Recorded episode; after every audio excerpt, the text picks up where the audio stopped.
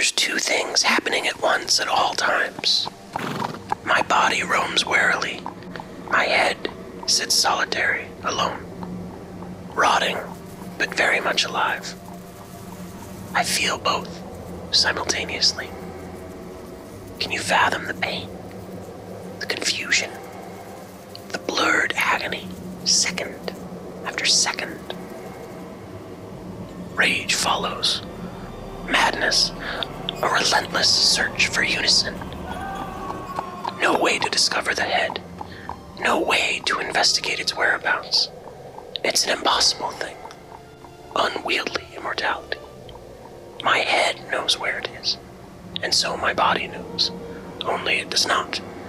Not really. And if my body did, how could it find my head? How could it find anything? It's an itch not to be scratched.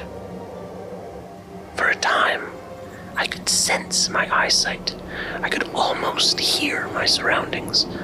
The wind, the howling of animals nearby, or just nearly.